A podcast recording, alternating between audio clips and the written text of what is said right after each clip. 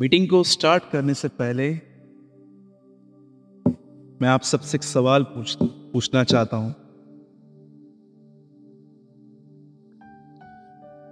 आ, अगर आपके घर के घर पे एक दिन के लिए इंडिया के प्राइम मिनिस्टर आए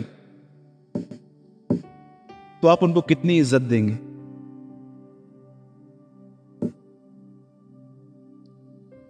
जरा सोचिए। अगर एक दिन इंडिया के प्राइम मिनिस्टर आपके घर आए तो आप उनको क्या नहीं खिलाओगे? मेरे ख्याल से हम अपने परिवार से ज़्यादा उनकी रिस्पेक्ट देंगे। अब मैं आपसे एक और सवाल पूछता हूँ। आप में से कितने लोग ये बात जानते हैं कि मनुष्यों से ज़्यादा परमेश्वर आदर के योग्य है? Whenever I stand for the preaching I concern, I respect the presence of the Lord more than the presence of the people. मैं जब भी प्रचार करता हूँ मैं लोगों के यहाँ आने से ज़्यादा प्रभु की उपस्थिति को देखने की कोशिश करता हूँ। क्योंकि अगर मैं प्रभु की तरफ़ देखता हूँ ना तो मेरे पास दो चीज़ें बिल्कुल भी नहीं आती हैं। पता है कौन सी? पहली बात ना मैं लोगों को इंप्रेस करने की कोशिश करता हूँ। दूसरी बात ना मैं लोगों से डरता हूँ। I stand before the presence of the Lord मैं आपको सच कहता हूँ, आज इंसान के अंदर एक लस्ट भरी हुई है कि मैं कैसे न कैसे अपने साथ रहने वाले को इंप्रेस करूँ। मैं उनको दिखाऊँ, मैं विशेष हूँ। कितनी बड़ी बात है, यीशु मसीह के साथ एक चेला घूमता था, जिसका नाम था पतरस। उसे हमेशा ये लस्ट होती थी कि मैं उन ग्यारहों को दिखाऊँ कि मैं तुमसे अच्छा हूँ, मैं तुमसे बेहतर हूँ। इसीलिए आप देखोगे कि चुपचाप सब बोट में खड़े थे, लेकिन इसने कहा प्रभु, मैं पानी पे चलूँ? आपको क्या लगता है, उसको यीशु के साथ चलने का जुनून था कि ग्यारह चेलों को दिखाने का जुनून था? जरा पूछिए, क्या आप, जब भी आप, जो जीवन आप जी रहे हैं, उसमें आप प्रभु को कितनी इज़्ज़त देते हैं? आपको पता है, इस बाइबल के अंदर आखिरी किताब मला की है। जो इस शब्द पे पूरा होता है, तीसरा अध्याय या दूसरा अध्याय अगर आप पढ़ेंगे, वहाँ लिखा है, पुत्र पिता का आदर करता है तो अगर मैं पिता हूँ तो मेरा आदर कहाँ है? यहाँ मला की पूरा होता है। कितनी बड़ी बात है, पुराने नियम का आखिरी किताब ये पूछता है where is the honour of God परमेश्वर की इज़्ज़त कहाँ है? आपको पता है प्रभु की इज़्ज़त कैसे करते हैं? मैं आपको थोड़ा एक्सप्लेन करूँ आज? कितने लोग सीखेंगे। आइए सारा ज्ञान निकाल दीजिए, यो वचन मुझे खबर आ। मैं चाहता हूँ आज आप एक फ्रेश एक फ्रेश माइंड से सब सीखिए। आपको पता है प्रभु की उपस्थिति को आदर कैसे देते हैं? हम्म? मैं एक यंग लड़का हूँ। यहाँ पर जितने भी यंगस्टर्स बैठे हैं अंडर थर्टी आप सब जानते होंगे कि हमारे बदन के अंदर कुछ अभिलाषाएँ हैं।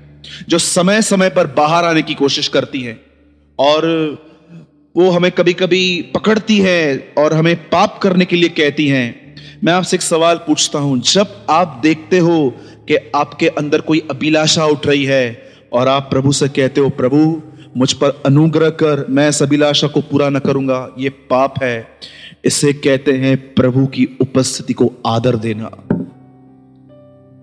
रिसेंटली मुझसे किसी ने सवाल पूछा ब्रदर प्रभु को पहला स्थान देने का मतलब क्या है? जानते हो सब लोग क्या सोचते हैं? सवेरे उठो, पाँच, साढ़े पाँच, छह बजे, आधा घंटा प्रेयर करो, आधा घंटा बाइबल पढ़ो। हो गया, प्रभु को मैंने पहला स्थान दे दिया।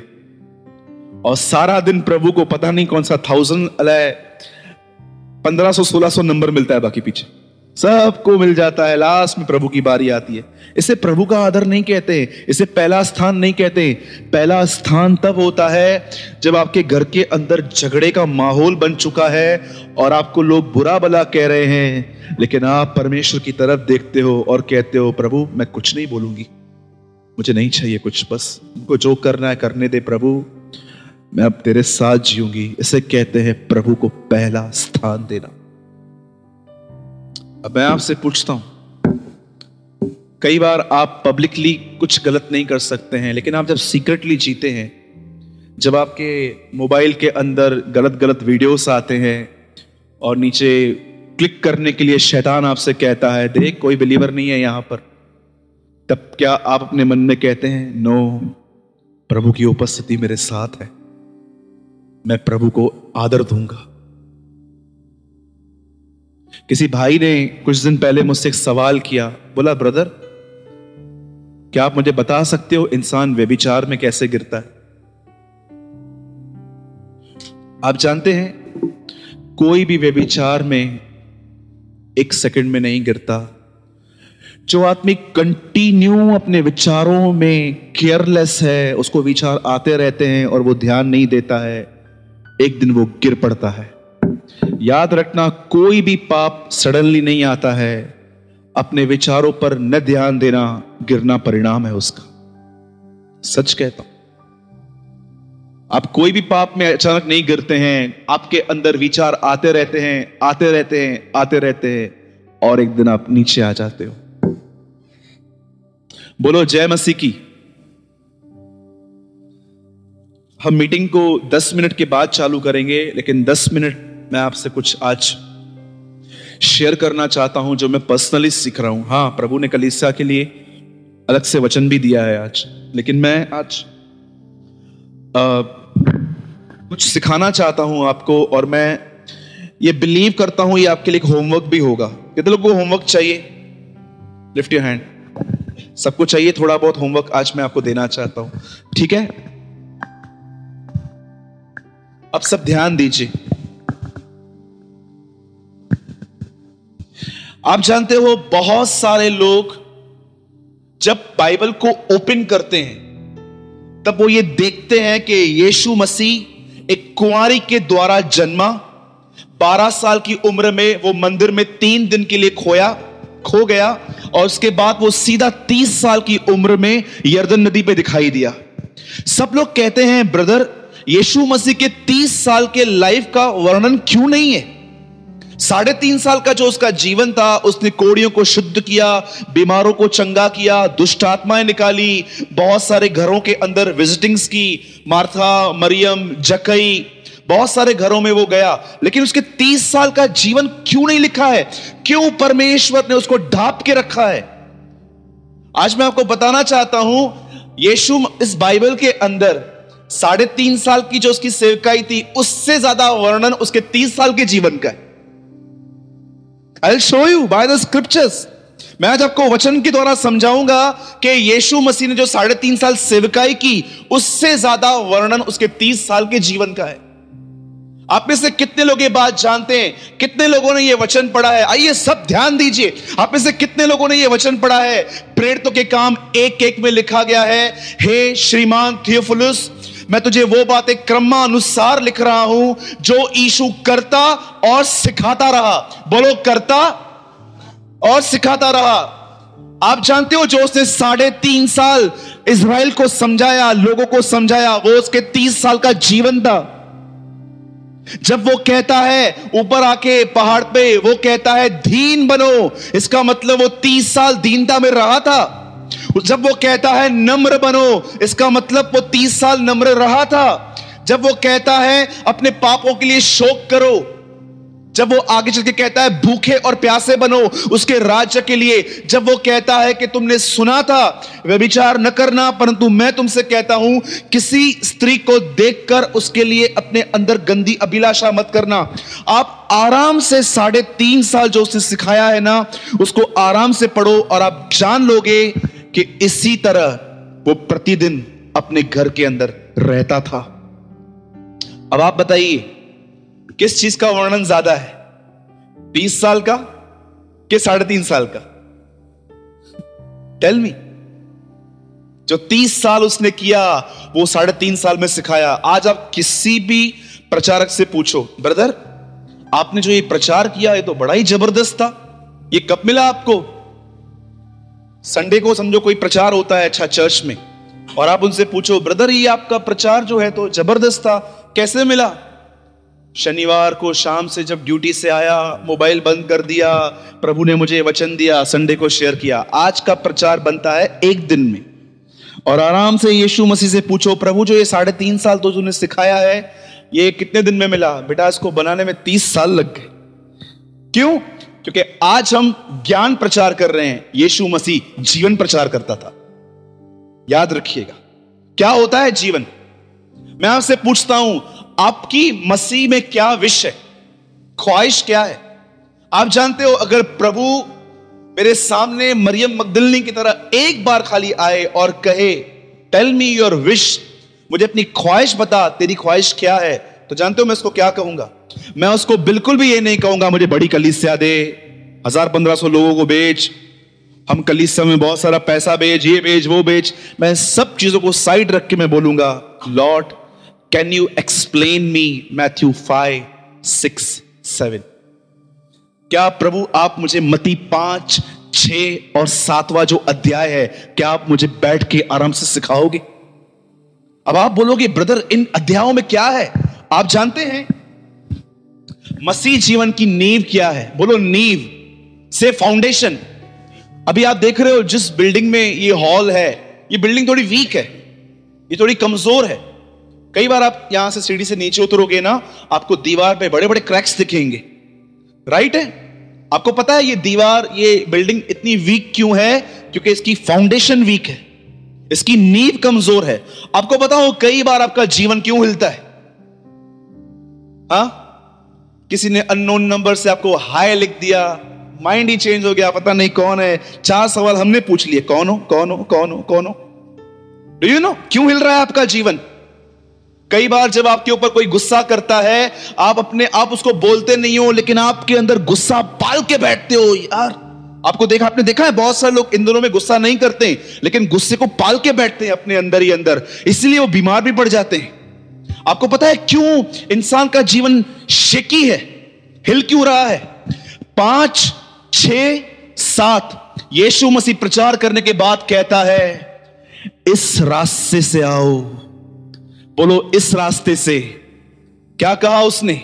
सकरा है वो मार्ग जिसमें बहुत सारे लोग प्रवेश करने की कोशिश करेंगे, लेकिन वो नहीं आ पाएँगे। लेकिन चौड़ा है वो मार्ग जो विनाश की ओर पहुंचाता है। अब मैंने एक आदमी से पूछा था, भाई, थोड़ा मुझे बताओ तो ये सकरा और बड़ा दरवाज़ा क्या है? आपके हिसाब से क्या है? कोई बताइए? सब लोग कहते हैं, सिगरेट, दारू, ड्रिंक करना, ये सकरा दरवाज़ा है, ये आ गया। मैं आपको बताना चाहता हूँ, व्यभिचार न करो, ये सकरा दरवाज़ा है, व्यभिचार मन में भी नहीं करना है, ये छोटा रास्ता है। बोलो, जय मसीह की। बड़ा रास्ता कौन सा है, छोटा रास्ता कौन सा है, मुझे बताइए। चौड़ा फाटक है, व्यभिचार मत करो। छोटा दरवाज़ा है, मन के अंदर भी व्यभिचार मत करो। बड़ा दरवाज़ा है, हत्या मत करो। छोटा दरवाज़ा है, गुस्सा भी मत करो। बड़ा दरवाज़ा है, हमेशा सच जब भी बाइबल पे हाथ रखते हो, सच बोलो। छोटा दरवाज़ा है, हर समय सच बोलो। अब आराम से पढ़ो। यीशु मसीह ने एक्सप्लेन किया है, छोटा और बड़ा दरवाज़ा क्या है? और जानते हो लास्ट में उसने क्या कहा? झूठे भविष्य वक्ताओं से सावधान रहो। कौन है झूठे भविष्य वक्ता जो इस छोटे दरवाजे को भी बड़ा कर देते हैं। आपको पता है, जो लोग आपको वहाँ पर लीड करते हैं, उस दरवाजे में जाओ, यीशु उनके लिए कहता है they are the false prophets और अपना पाँच, छह, सात प्रचार करने के बाद वो अपने आखिरी वचन को कह के वो सीधा पहाड़ से नीचे उतरा। जानते वो आखिरी शब्द क्या था? बुद्धिमान है वो मनुष्य जिसने इन बातों पर जो तुमने मुझसे पहाड़ पे सुनी है, अपनी नींव डालता है। आंधी आएगी, तूफ़ान आएगा, परंतु वो नहीं गिरेगा। जब वो कहता है, जाओ, लोगों को सिखाओ जाके जाओ उन्हें चेला बनाओ, क्या सिखाएँ? जो तुमने मुझसे पहाड़ पे सुना था, जाओ उनको सिखाओ। आज की मसीहत बहुत बदल चुकी है। आज हम लोग प्रचार करते हैं, चमत्कार चमत्कार चमत्कार चमत्कार। आज के सुसमाचार के अंदर ये बातें आ चुकी हैं, प्रभु के पास आओ, काम हो जाएगा। यीशु मसीह के नाम का ज़िक्र भी नहीं है। लेकिन जानते हो, बाइबल में क्या कहती है? तुम जाओ, सुसमाचार बताओ, और जब चमत्कार होगा, कोई बिलीव करेगा उसके बाद क्या करना है? बताइए। आप कहाँ पर गए? आपने सुसमाचार बताया। उनके जीवन में चमत्कार हुआ। उसके बाद क्या करना है? अभी भी उनको चमत्कार ही सिखाने उसके बाद बाइबल कहती है, अब उनको चेला बनाओ। अब उनको समझाओ कि सिखाओ कि उसके रास्ते क्या हैं। आप जानते हो परमेश्वर के रास्ते किस तरह होते हैं? कितने लोग ये बात जानते हैं इसराइलियों ने क्या सीखा और मूसा ने क्या सीखा? इसराइली हमेशा देखते थे, लाल समुंदर दो भाग हुआ, ऊपर से मन्ना गिरा, सांप ने डस लिया और हमने एक लकड़ी देखी, हम चंगे हो गए। लेकिन मूसा इनसे एक हायर लाइफ जी रहा था। वो परमेश्वर के रास्तों को पहचानता था कि परमेश्वर ने अगर ये किया तो क्यों किया? और अगर ये नहीं किया तो क्यों नहीं किया? He know the ways of God मैं आपसे पूछता हूँ, आप में से कितने लोगों को इस बात की भूख है कि, ब्रदर, मैं चमत्कारों को नहीं, मैं परमेश्वर के रास्तों को पहचानना चाहता हूँ कि परमेश्वर का चाल चलन कैसा है? दस लाख, ग्यारह लाख लोगों के बीच में यह प्रचार हुआ। सिर्फ़ ग्यारह लोग तैयार हुए उन रास्तों को समझने के लिए। डोंट वरी परमेश्वर सबसे एक्सपेक्ट नहीं करता है। पर मैं आपसे पूछना चाहता हूँ, आप में से कितने लोग अब इस बात को रियलाइज़ करते हैं कि, ब्रदर, मैं आपको सच्ची बताऊँ, मैंने मसीह में आके भी बहुत टाइम पास किया है। अब मुझे गंभीर होने की ज़रूरत है। अब मैं परमेश्वर के रास्तों को जानना चाहता हूँ और जब प्रभु यीशु मसीह आएगा, वो मुझे पहचाने, मैं उसका चेला बनना चाहता हूँ। टेल मी बोलो, जय मसीह की। मैं रिक्वेस्ट करता हूँ, अगर आपको समय मिले, मती पाँच छ सात आराम से पढ़ो, उसका जीवन देखो और पवित्र आत्मा से कहो, पवित्र आत्मा, क्या मुझे ये जीवन मिल सकता है? प्लीज़ मुझे दीजिए। आप बताइए मुझे क्या करना है? मैं करूँगा। और पवित्र आत्मा आपसे एक ही बात कहेगा come spend the time in the presence of the Lord आप प्रभु के साथ बैठ, हम तेरे अंदर काम करेंगे।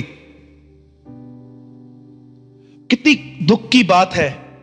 इस बाइबल को पढ़ते पढ़ते कुछ लोग आत्मिक भी बन जाते हैं और इस बाइबल को पढ़ते पढ़ते कुछ लोग धार्मिक भी बन जाते हैं। जानते हो धार्मिक और आत्मिक में क्या फ़र्क है? हाँ? बताइए। बताइए, आत्मिक और धार्मिक में क्या फ़र्क है? एक ऐसे होते हैं जो सिर्फ़ नियमों से जीते हैं। बोलो नियम। एक होते हैं जो आत्मा में जीते हैं। जानते हैं नियम क्या था? पुराने नियम का। सबसे बड़ा पुराने नियम का नियम था, सबत का दिन मनाओ। हफ़्ते में एक दिन चुप रहो घर पे, प्रभु के लिए सोचो, सबत का दिन मनाओ। और उसी दिन जब यीशु मसीह लोगों को ठीक करता था, ये लोग, फरीसी लोग बीच में आके खड़े होते थे और कहते थे, ये क्या है? सबत के दिन लोगों को क्यों चंगा करता है? वो ये नहीं देखते थे कि यीशु किसको ठीक कर रहा है, वो लोग वो सिर्फ़ ये देखते थे कि नियमों को क्यों तोड़ रहा है। डू यू नो बोलो नियमों में नहीं जीना है। बोलो धार्मिकता में नहीं जीना है। बोलो पुरानी धार्मिकता में नहीं जीना है। कई लोग कहते हैं ब्रदर वो लड़की जो है ना वो जीन्स पहन के चर्च में आती है उसको बोलो जीन्स नहीं पहन के आए मेरी नज़र बिगड़ रही है। अरे! क्या ये, ये क्या है? लस्ट तुम्हारे अंदर है और तुम किसी और पे फिंगर उठा दो आपको लगता है कि अगर यीशु मसीह इस पृथ्वी पे अभी होता और एक चर्च में एक लड़की आती गलत कपड़े पहन के और यीशु पिता को बोलता, पिता, इसको बोलना, कपड़े अच्छे पहने, मेरा नज़र जो है। हाँ? अरे इज़ अ स्ट्रॉन्गेस्ट मैन वो इतना आत्मा में भरा हुआ था कि वो इन चीज़ों से बहुत ऊपर था। आप जानते हो, प्रकाशित वाक्य में एक वचन लिखा गया है my son my daughter come up higher आ, ऊपर आ। बादलों से ऊपर एक जीवन है, आजा वो जिएँगे। बहुत दिन तू पृथ्वी पे रह लिया, नाउ कम अप हायर आजा अब थोड़ा ऊपर आ। तू बहुत दिन ऐसे जी चुका है, अब आजा एक जीवन है। बोलो, जय मसीह की। कितने लोग आज के बाद प्रभु से ये कहेंगे, प्रभु, मुझे मती पाँच, छह, सात में जो बातें लिखी हैं, वो मुझे अपने जीवन में चाहिए। बताइए, कितने लोग प्रे करेंगे आज के बाद? मैं एवरी डे प्रे करता हूँ ये कि प्रभु प्लीज़ मुझे वो दे जो उसमें लिखा गया जुनून रखो अपने अंदर पैशन रखो प्रभु, जो मती पाँच छ सात में लिखा गया है, वो एक एक चीज़ मेरे जीवन में तय हो, एकदम सही साबित हो। ये आपका होमवर्क है। पाँच छ सात। जानते हो सेवन में एक मस्त वर्ड लिखा है, दोष मत लगाओ। बोलो, दोष मत लगाओ। कितने लोग दूसरों पे दोष लगाते हैं? हम्म? दोष लगाते हैं, बताइए। रेडी रहो, तुम पर भी दोष लगने वाला है अभी। मैं नहीं, यीशु मसीह कहता है, दोष मत लगाओ, ताकि तुम पर भी दोष न लगाया जाए। आपको पता है, दोष क्या होता है? हम्म? दोष क्या होता है?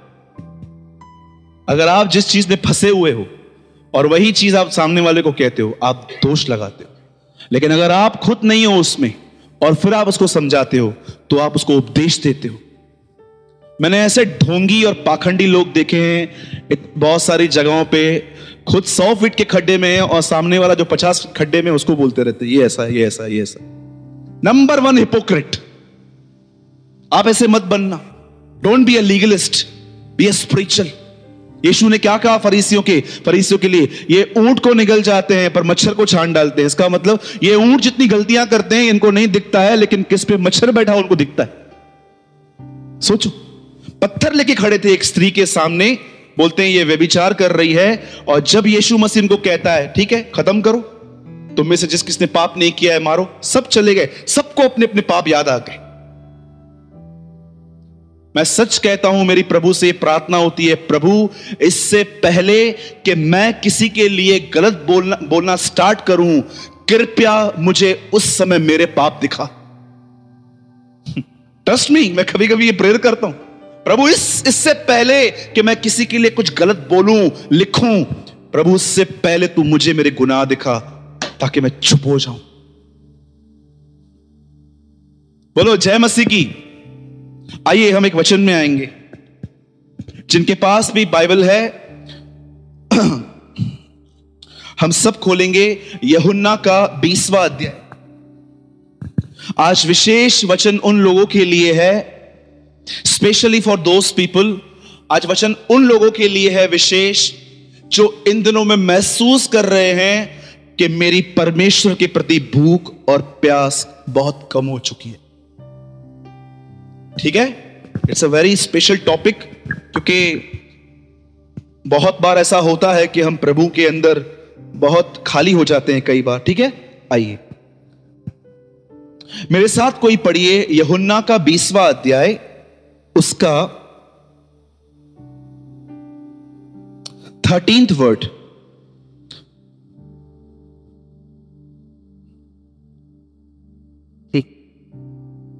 थर्टींथ हाँ। उन्होंने उससे कहा, हे नारी, हाँ, इसका गोल्ड कोई लेके नहीं भागा है। इसका कोई गोल्ड लेके नहीं भागा है। ना ही इसको कोई, कुछ इसको बीमारी है। जानिए ये स्त्री क्यों रो रही है। अगर आप स्त्री का जीवन समझ गए ना, आपका लाइफ चेंज हो जाएगा। पढ़िए। उसने उनसे कहा हम्म बस, आइए सब यहाँ ध्यान दीजिए। आप जानते हैं, बाइबल कहती है, एक दिन प्रभु यीशु पहाड़ पे खड़े हुए और उन्होंने कहा, धन्य है वे लोग जो भूखे और प्यासे हैं, क्योंकि वे तृप्त किए जाएँगे। बोलो, भूखे और प्यासे। आप जानते हैं, जब माँ के पेट से बच्चा बाहर आता है तो उसका पहला एक्ट क्या होता है? पहला काम। हाँ? बोलो, वो रोता है। आप जानते हैं, एक जगह पे लिखा गया है, पत्रस के अंदर नए जन्मे हुए बच्चों के नाई आत्मिक दूध की लालसा करो, नए जन्मे।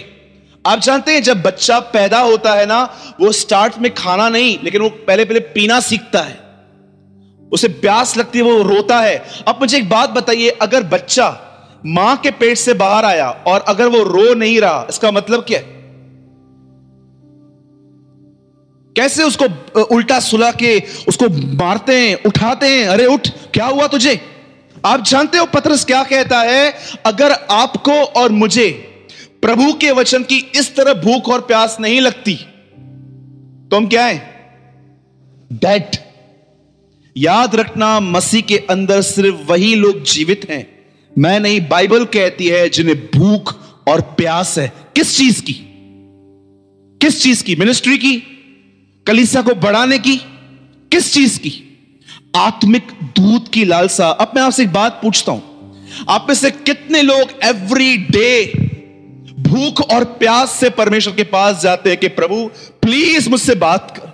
लॉर्ड स्पीक टू मी यह मती चार चार के अंदर लिखा गया है, मनुष्य रोटी से नहीं, परंतु उसके वचन से, जो उसके मुँह से निकलता है, जीवित रहेगा। आपको बताऊँ, हमारे, हम हम में से बहुत सारे लोग यहाँ स्पिरिचुअल डेट क्यों है? उन्हें भूख और प्यास क्यों नहीं है? क्योंकि आपके पास परमेश्वर का वचन नहीं पहुँचा है बहुत बार।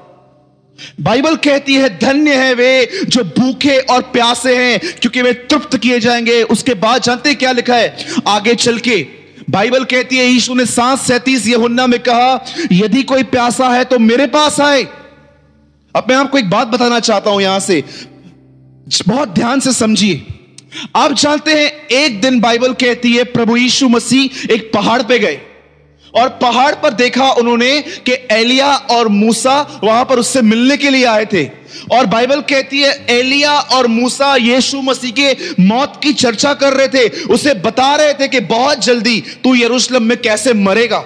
आप जानते हैं उसके बाद क्या हुआ? बाइबल कहती है, यीशु नीचे उतरा और अपने चेलों को बोलता है, बहुत जल्दी मनुष्य का पुत्र पापियों के हाथ पकड़वाया जाएगा। वो उस पर थूकेंगे, वो उसको मारेंगे, परंतु वो तीसरे दिन मुर्दों में से जी उठेगा। आप जानते हो ये बातें जो यीशु मसीह कह रहा था, ये उसे चेलों को नहीं, उसके साथ जो स्त्रियाँ रहती थी, उनको भी बताई थी। और जानते हुआ क्या? एक दिन यीशु मसीह क्रूस पे मरा। और जानते हो, यहूदियों के अंदर यह प्रथा है, तीसरे दिन कुछ लोग वहाँ पर कब्र पे जाते हैं और बॉडी की मालिश करते हैं। आप जानते हो उसके बाद क्या हुआ? बाइबल क्या कहती है? वहाँ पर मॉर्निंग में कौन पहुँचा पहले पहले? एक ऐसी स्त्री जिसके अंदर से प्रभु यीशु ने छह दुष्ट आत्माएँ निकाली थी, वो वहाँ पर गई है। पढ़िए, मरकूस में लिखा है, मरियम मकदलनी जिसके अंदर से प्रभु यीशु ने छह दुष्ट आत्माएँ निकाली। आप सोचो, परमेश्वर पिता की बुद्धि में एक बात कैसे आई होगी कि जब मेरा बेटा मुर्दों में से ज़िंदा होगा तो पहले पहले उसे एक ऐसी स्त्री देखेगी, जिसके अंदर कभी छह दुष्ट आत्माएँ रहती थी। अब आप मुझे बताओ, हमारे लिए कितनी होप है। एक एक अंधकार, एक एक व्यभिचार में पड़ी हुई लड़की। उसने यीशु मसीह को देखा था। अब आप मुझे बताओ, हमारे पास भी कितनी होप है कि भले ही मैंने कुछ भी किया, लेकिन आज भी होप है, मैं अपने परमेश्वर को जान सकती हूँ। आप जानते हो, जब वो वहाँ पर गई तो उसने क्या देखा? मुझे बताइए, दोनों कौन कौन साथ में गया? तीन चार स्त्रियाँ वहाँ पर गई। बताइए, पत्थर लुढ़का हुआ पड़ा था कि उन्होंने लुढ़काया? हाँ? जो भूखे और प्यासे हैं ना, उनके लिए परमेश्वर रास्तों को सीधा करता है। चलो आओ आगे। रिमेंबर ऑलवेज और जब वो वहाँ पर गई, उन्होंने क्या देखा? टेल मी और बाइबल कहती है हाँ राइट ब्रदर कपड़े पड़े हुए थे वहाँ पर। अब मुझे बताइए, ये स्त्रियों ने जब देखा कि कब्र पे खाली कपड़े पड़े हैं, इन्होंने क्या किया? बताइए। थोड़ा मैं भी जानना चाहता हूँ, आप इन दोनों में कहाँ पर हैं बाइबल के अंदर? बताइए इन स्त्रियों ने क्या किया? जब इन्होंने देखा कपड़े पड़े हुए हैं। जानते हो ये दो मिनट नहीं ठहरी ये स्त्रियाँ सीधा एक कमरे में गई जहाँ पर चेले बैठे हुए थे और उनको कहती है वो हमारे प्रभु को ले गए। बाइबल कहती है पत्रस और यहुन्ना ने दौड़ लगाई वहाँ पर और सीधा वो भागे। और बाइबल कहती है उन वो लोग दो, दोनों वहाँ पर गए। उन्होंने देखा प्रभु यीशु नहीं है। बताइए उन्होंने क्या किया उसके बाद? हाँ? वो ठहरे रहे वहाँ पर। बाइबल कहती, वो चले गए। बताइए, वहाँ कौन ठहरा रहा? सिर्फ़ मरियम मकदलनी प्रभु के अंदर दो लोग होते हैं। एक होते हैं, कैजुअली जीते हैं। पंद्रह मिनट का बाइबल, दस मिनट का प्रेयर, वही वही रटी हुई अन्य भाषा बोलते रहते हैं। वही धार्मिक बस बुधवार को, फ्राइडे को, संडे को चर्च जाना है। बस यही मेरा जीवन है। लेकिन एक ऐसे होते हैं जो कीमत चुकाते हैं परमेश्वर को जानने के लिए। आपको पता है, पॉलुस ने कीमत चुकाई थी उसे जानने के लिए कीमत क्या है? टाइम समय दिया था। ए डब्ल्यू टोजर ने कहा, जो परमेश्वर को जानते हैं, उनके पास हमेशा परमेश्वर के लिए समय रहता है। आप जानते हो, वो वहाँ पर बैठी रही, खड़ी रही खड़ी रही और क्या कर रही थी? रो रही थी। और जानते हो स्वरदूत क्या बोलते, क्या हुआ? बोलती बोलती है, वो मेरे प्रभु को उठा के ले गए। मुझे दो, मैं इसको ले जाऊँगी। एक स्त्री कहती है जेंट्स का बॉडी दो, मैं लेके जाऊँगी उसको। और उसके बाद बाइबल कहती है, जब वो वहाँ पर खड़ी रही, बोलो खड़ी रही। कितने लोग खड़े रहना जानते? हाँ? हाउ मेनी पीपल नो खड़े रहने का मतलब क्या होता है? जानते हो वहाँ पर खड़ी रही और कुछ समय के बाद उसे एक आवाज़ आई। मरियम, और वो पीछे देखती है और कहती है, हे अर्थात हे गुरु, बोलता है, मुझे मत छू डोंट टच मी क्यों? मरियम दौड़ के उसको हक करने जा रही थी, लेकिन उसने कहा, नहीं वेट अभी तक ब्लड ऊपर नहीं पहुँचा है। हेवन को शुद्ध करके नीचे आ जाऊँगा, फिर टच करना। इट्स रेवल्यूशन ये बात में है कि जब वो तीन दिन के बाद बाइबल कहती है, वो थोमा से मिला, कहता है टच मी आजा डाल, मुझे एक बात बताइए। चेलों ने क्या मिस किया? बाइबल कहाँ नहीं कहती है कि सिर्फ़ परमेश्वर ने यह ठाना था कि मरियम ही उसे देखेगी? बताइए, उन्होंने क्या मिस किया? मैं आपको बताना चाहता हूँ, मसीह जीवन एक ज़बरदस्त जीवन है, पर आज भी बहुत सारे मसीह लोग सूखे हुए, एक सड़ा हुआ जीवन जानते हैं क्यों जी रहे हैं? क्योंकि वो कैजुअली लाइफ जी रहे हैं। दस मिनट प्रेयर दस मिनट बाइबल तीन दिन कलीसा जाना है, पैसा डालना है पास्टर से हाथ मिला के घर पे आना है। लेकिन एक ऐसे लोग होते हैं जो अपना समय निकालते हैं, मरियम की तरह खड़े रहते हैं और उसे कहते हैं, मुझे भर अपने आप से। सिक्सटी सिक्स की एज में ब्रदर स्मिथ विगिल्सवर्थ संसार की हर कलीसा के लिए यह प्रार्थना करता रहा Lord filled your church with yourself अपनी कलीसा को अपने आप से भर. लंदन की कलीसाएँ बदल गई थी उसकी प्रार्थना की वजह से। मैं आपसे पूछता हूँ, आप में से कितने लोग एवरी डे परमेश्वर के सामने अपना समय चुकाते हैं? आपको पिक्चर पे जाने का टाइम है आईपीएल देखने का टाइम है, दोस्तों के साथ घूमने का टाइम है, लेकिन जब आप बाइबल पढ़ना चालू करते हो, आपका मुँह बड़ा होना चालू करता है, आपको नींद आना चालू करती है, और आप दस मिनट में सो जाते हो। यह परमेश्वर का समय? बाइबल कहती है भेड़ का पहला पेड़ा यहोवा का है। बताइए, आप में से कितने लोग पूरी तरह से जागृत होके परमेश्वर के साथ समय बिताते हैं कि प्रभु, मेरे अंदर से संसार को निकाल, मेरे अंदर से मिनिस्ट्री करने के जुनून को भी निकाल, मेरे अंदर से वो जो गंदा मेरा नेचर है, तेरे प्रति ठंडापन, उसे निकाल प्रभु। मुझे भर अपनी आत्मा से, मैं प्रभु ठंडा जीवन नहीं जीऊँगा। बहुत जी लिया, मैंने इस बहन से सीखा है अपने बाइबल में से कि कैसे वो खड़ी रही थी। किस चीज़ की भूख और प्यास रखनी है? बताइए। बताइए, किस चीज़ की भूख और प्यास रखनी है? आप जानते हैं, एक आखिरी बात बता के I finish my message listen आज से 2017 साल पहले, आपको पता है उसके 11 चेलों ने किस चीज़ की भूख और प्यास रखी थी? सिर्फ़ एक चीज़ की। कि वे परमेश्वर के साथ चलना सीखे। आपको एक रहस्य बताऊँ? डरेंगे तो नहीं। आपको पता है, वो कौन सा व्यक्ति है जो सबसे ज़्यादा परमेश्वर के साथ चला था? थ्री हंड्रेड ईयर्स हनोक। तीन सौ साल वो प्रभु के साथ चला। आपको बताऊँ कैसे प्रभु के साथ चला जाता है। इंग्लिश में से कहते हैं इनर वॉक विद गॉड बताऊँ कैसे? थोड़ा एक्सप्लेन करूँ?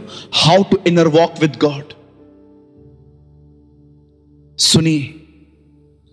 एक दिन ऐसा हुआ। मैं लोकल ट्रेन में यात्रा कर रहा था। मैंने ट्रेन पकड़ी दादर से और मैं उल्लासनगर आ रहा था। मैंने देखा ट्रेन में इतनी रश थी, इतनी रश थी, दो सीट्स के बीच में मैं घुसने की कोशिश कर रहा था, मैं वहाँ तक नहीं घुस पा रहा था। आहिस्ते आहिस्ते मैंने सबको धक्के धक्के दे दे के आखिर में जैसे अंदर पहुँचा। मेरे पीछे बिल्कुल एक काका खड़े थे। मेरे ख्याल से उनकी उम्र कम से कम पचपन से साठ साल होगी। और मैं ऐसा समझता हूँ वो बेचारा इतना कमज़ोर लग रहा था मुझे देखने में। उसको देख के मुझे तरस आ रहा था कि यार पचपन साठ साल का आदमी बेचारा लोकल ट्रेन में यात्रा कर रहा है। और जानते क्या हुआ? जैसे मैं खड़ा हुआ अचानक एक आदमी ने मेरे को देखा ट्रेन में और कहा आ, मैं ना घाटकों पर भी उतर रहा हूँ तुम बैठ जाना। और जानते हो अंदर से आवाज़ क्या आई? इसको जगा दे। अब आप मुझे बताइए एक है हमारे अंदर स्वभाव। हम बोलेंगे, कल्याण तक जाना है। सवा घंटा और लगने वाला है। कौन खड़ा रहेगा? लेकिन जब मैंने, जब वो उठे और मैं यहाँ आ गया, और मैं बोला, काका, हाथ दो। क्योंकि मुझे पता है बहुत सारे स्वार्थी लोग थे वहाँ पर, और बैठ जाते। मैंने हाथ लिया उनका और मैंने कहा, आप बैठिए।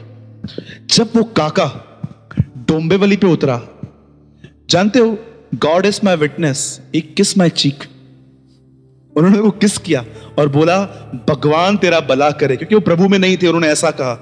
मैं आपको बताऊँ, जब मैं स्टेशन से नीचे उतरा, मुझे पवित्र आत्मा ने कहा it is called the inner walk with God इसे कहते हैं परमेश्वर को सुनना और उसकी करना। अब आप मुझे बताइए, आप होते तो क्या करते? बहुत बार आपके सामने जवान लड़कियाँ आती हैं। और पवित्र आत्मा। कितने लोगों ने यह वचन पढ़ा है? एक स्त्री को गंदी नज़र से देखने का इससे अच्छा है, अपनी आँख निकाल के फेंक। आँख निकालने का मतलब यह नहीं है कि आप निकाल दो, प्रभु को पता है, एक निकल गई तो यहाँ से भी दिखेगा। यू नो वेरी वेल प्रभु ये नहीं कह रहा है, उसको पता है, अगर ये राइट आँख निकाल दी तो लेफ़्ट से भी तो लस्ट करेगा ना। जानते हो प्रभु कहने का क्या, प्रभु के कहने का मतलब क्या था? जिस समय तुम देख रहे हो कि तुम्हारे सामने कुछ गंदा आ रहा है बी अ ब्लाइंड पर्सन अंधे हो जाओ उस समय। बी अ ब्लाइंड बोलो, जय मसीह की, सीखो। इस चीज़ की भूख और प्यास रखो। मरियम उसको देखने की भूख और प्यास में थी। आप प्रभु के साथ चलने की भूख और प्यास रखो। बाइबल कहती है, वे तृप्त किए जाएँगे। जानते हो तृप्त होने का मतलब क्या है? और याद रखना जब आप प्रभु के साथ चलना चालू करोगे ना, एक नहीं, एक हज़ार दुश्मन बन जाएँगे तुम्हारे।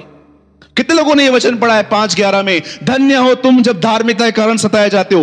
पहले आप सताए जाओगे धार्मिकता के कारण। धार्मिकता का मतलब होता है सही चलने की वजह से। उसके बाद लिखा गया है, धन्य हो जब तुम मेरे नाम के कारण सताए जाते हो, फिर तुम सताए जाओगे मेरी वजह से।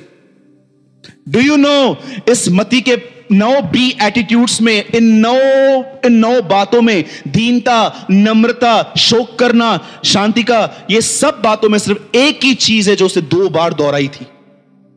वो थी, तुम सताए जाओगे। तुमको तुम्हारा परिवार नहीं समझेगा। इसीलिए वो कहता है, मैं तलवार चलाने आया हूँ। तलवार का मतलब समझते जब माँ के पेट से बच्चा बाहर निकलता है, एक नली होती है, उसको काटना पड़ता है, वो कहता है, जो भी तुम्हारी अटैचमेंट है ना दुनिया के साथ, मैं उस पर तलवार चलाने आया यही तलवार आज से बहुत साल पहले इब्राहिम के ऊपर चली थी, और वो जातियों का पिता ठहरा। यहाँ पर पता नहीं, सौ लोगों से अटैचमेंट है हमारी। प्रभु की याद कहाँ से आएगी? इतना मन पैसों में मुखा पुछो छोड़ता हूँ मुसा गाला मुख्य मैसेज छोड़ना है हुआ चर्च जो। यू हिपोक्रेट अब तक तुम्हें यह चाहिए? अभी तक तुम्हें यह चाहिए? एक आदमी तुम्हारे लिए क्रूज पे मरा है और अभी तक तुम्हें इज़्ज़त चाहिए? अभी तक तुम्हारे पास चलने के लिए भूख और प्यास नहीं है? आज से 2000 साल पहले उसने ऐसे लोगों को कहा, तुम सांप के बच्चे हो। ट्रस्ट मी बंद करो। ये सब बचपना है। ये मुझसे बात नहीं करता, वो मुझसे बात नहीं करता। Come out come up higher अब ऊपर आओ थोड़ा। अब प्रभु से उम्मीद करो। प्रभु के साथ चलो। कितने लोग आज के बाद ये भूख और प्यास रखेंगे कि प्रभु मरियम खड़ी रही, मैं भी खड़ा रहूँगा उस जीवन को पाने के लिए जिसकी प्रतिज्ञा तूने की है। मैं और दिनेश इन दिनों में बहुत संगति करते हैं जब हमको समय मिलता है। आप जानते हो इसका परमेश्वर ने इस भाई को मिनिस्ट्री के लिए क्यों स्टैंड किया, आपको पता है? मैं तो आपको रहस्य बताऊँ। सोलह दिनों से एक भाई और मुझे, दोनों को सेम लीड थी। सेम लीड जो उसके पास विचार, वही मेरे पास विचार। जब भी मैं उसको फ़ोन करूँ, जो बात मैं बोलने वाला था, वो पहले वो बोल देता था। आप जानते हो क्यों? He have a hungerness to becoming like Lord उसके पास भूख और प्यास है। वो उसी लक्ष्य में चलता है, जिस लक्ष्य में वो मुझे चलते हुए देखता है, कि यीशु मसीह के जीवन में आना है। आपको बताऊँ, आज का सबसे बड़ा झूठ क्या है? बुरा नहीं मानेंगे, हम दो मिनट में मैसेज पूरा करेंगे। आज का सबसे बड़ा झूठ है, यीशु इसीलिए मरा ताकि तुम्हें एक अच्छा जीवन मिले। दिखाइए मुझे कहा लिखा है। पॉलुस कहता है, वह इसलिए मरा ताकि अब तुम उसके लिए जियो। उसके लिए जीने का मतलब क्या है? उसके जीवन में चलो। बोलो, जय मसीह की। तो आज के बाद अगर आप ये महसूस कर रहे हो कि आपकी भूख और प्यास प्रभु के प्रति चली गई है तो आप क्या करोगे? हाँ, बताइए। ब्रदर, पॉइंट की बात पे तो तुम अब आए बताइए, अगर आप में से कोई भी यहाँ पर ऐसा बैठा है जो परमेश्वर के वचन की भूख और प्यास खो चुका है तो आप क्या करोगे? सिंपल वेरी सिंपल जानते हो क्या करना है? अब मैं आपको आपका फेवरेट वर्ड बताता हूँ। मांगो तो तुम्हें दिया जाएगा। ढूंढो, तुम पाओगी। खटखटाओ, तुम्हारे लिए खोला जाएगा। मांगो परमेश्वर से। मुझे मेरी भूख और प्यास वापस दे। अगर मांगने से नहीं मिलती है, बैठो, खटखटाओ। और यीशु मसीह कहते हैं, जब तुम बुरे होकर अपने बच्चों को अच्छी वस्तु देना जानते हो तो स्वर्गीय पिता, परमेश्वर नहीं। नॉट गॉड स्वर्गीय पिता कहा है उसने उस समय मतलब उसका हाथ डिलाइट है देने के लिए, कि प्रभु, वो पहले के दिन मुझे वापस लौटा दे, जब रो रो के प्रार्थनाएँ होती थी, क्या तेरे लिए गीत गाए जाते थे, सारा सारा दिन वचन पढ़ते थे, तेरे लोग के साथ संगतियाँ करते थे, Lord, please gave me these days, मुझे वो दिन वापस दे दे। इस तरह परमेश्वर को पुकारिए, मुझे वो दिन वापस दे दे। बोलो, जय मसीह की। कितने लोगों को चाहिए भूख और प्यास वापस? हाँ? कभी कभी आपने ये महसूस किया है, आपकी आग पे पानी डाला जाता है? डू यू नो बाइबल से आत्मा की आग को न बुझाओ। बताओ कैसे? सिंपल सोनू भाई यहाँ बैठे आज प्रचार सुना। और इनको ऐसा लगा कि हाँ यार, बात तो सही बोल रहा है। भूख और प्यास तो बहुत कम हो गई है। अब जानते हो क्या करेगा ये? अब एग्ज़ाम्पल हाँ डोंट वरी ब्रदर बिल्कुल भी ऐसे नहीं है इज़ अ ब्लेसड पर्सन आपको पता है अभी ये क्या करेगा? अगर अभी ये किसी ऐसे आदमी से मिलेगा जिसको प्रभु में कोई भूख और प्यास नहीं है, जो सिर्फ़ पॉलिटिक्स की बातें करता है, ये ऐसा कर रहा है, वो वैसा कर रहा है, और उनकी बातों को सुनता रहेगा, इसको इसको कहते हैं आग पे पानी डालना। लेकिन अगर ये घर जाके उठाएगा किताब, प्रभु, आपने आज मुझसे बात की है, इसे कहते हैं प्रभु को बोलना, प्रभु इस आग पे ऑयल डाल। इसलिए बाइबल कहती है, बुरी संगति अच्छे चरित्र को बिगाड़ देती है। सिर्फ़ ये मत समझना कि बुरी संगति सिर्फ़ वो लोग हैं जो स्मोकिंग और ड्रिंकिंग करते हैं। मैं आपको बताना चाहता हूँ, जो संगति में आके संसारिक बातों, बातें करते हैं, बाइबल कहती है वो एक बुरी संगति है। याद रख। अगर आप मज़बूत हो तो आप इनके साथ घूमो, इनको अपनी तरह खींचो। लेकिन अगर तुम कमज़ोर हो ना तो मैं तुमसे कहता हूँ, तुम उनकी तरह बन जाओगे। मेरे ख्याल से आज के लिए इतना काफ़ी है। बोलो, जय मसीह की। अब मैं एक बात कहना चाहता हूँ, अपने बाजू वाले का हाथ पकड़िए। सब अपने बाजू वाले का हाथ पकड़िए। सिर्फ़ एक एक का ही पकड़िए। हाँ ठीक है? अब एक काम कीजिए। अपने बाजू वाले के लिए पहले आप और फिर वो आपके लिए प्रार्थना करेंगे कि हमारी भूख और प्यास प्रभु के प्रति बढ़ जाए। Please pray